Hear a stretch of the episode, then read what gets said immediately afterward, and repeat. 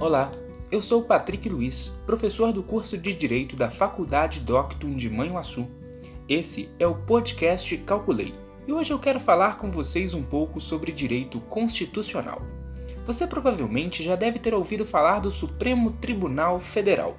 Este órgão da República Brasileira está sempre como protagonista dos fatos políticos no Brasil e recentemente tem dado o que falar, hein? Mas você sabe para que serve o Supremo Tribunal Federal?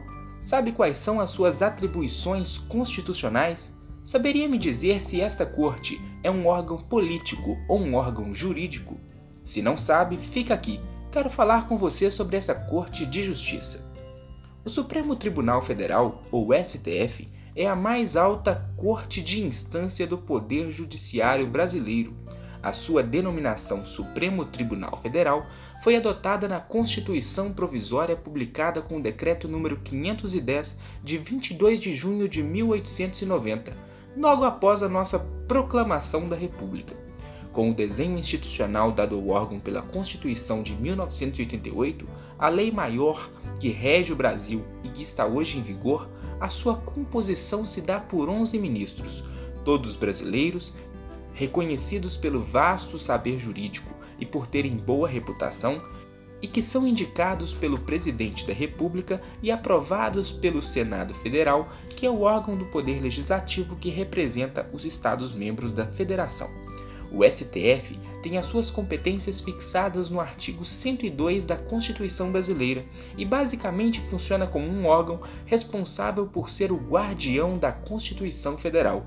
Em tese, Todo ato que possa lesar a Constituição brasileira pode ser, em grau de recurso ou através de algumas ações diretas, apreciado pelo Supremo Tribunal Federal. O STF é essencialmente um órgão jurídico, ou seja, deve julgar os casos que a ele chega com base no texto constitucional e zelar pela integridade da Constituição Federal.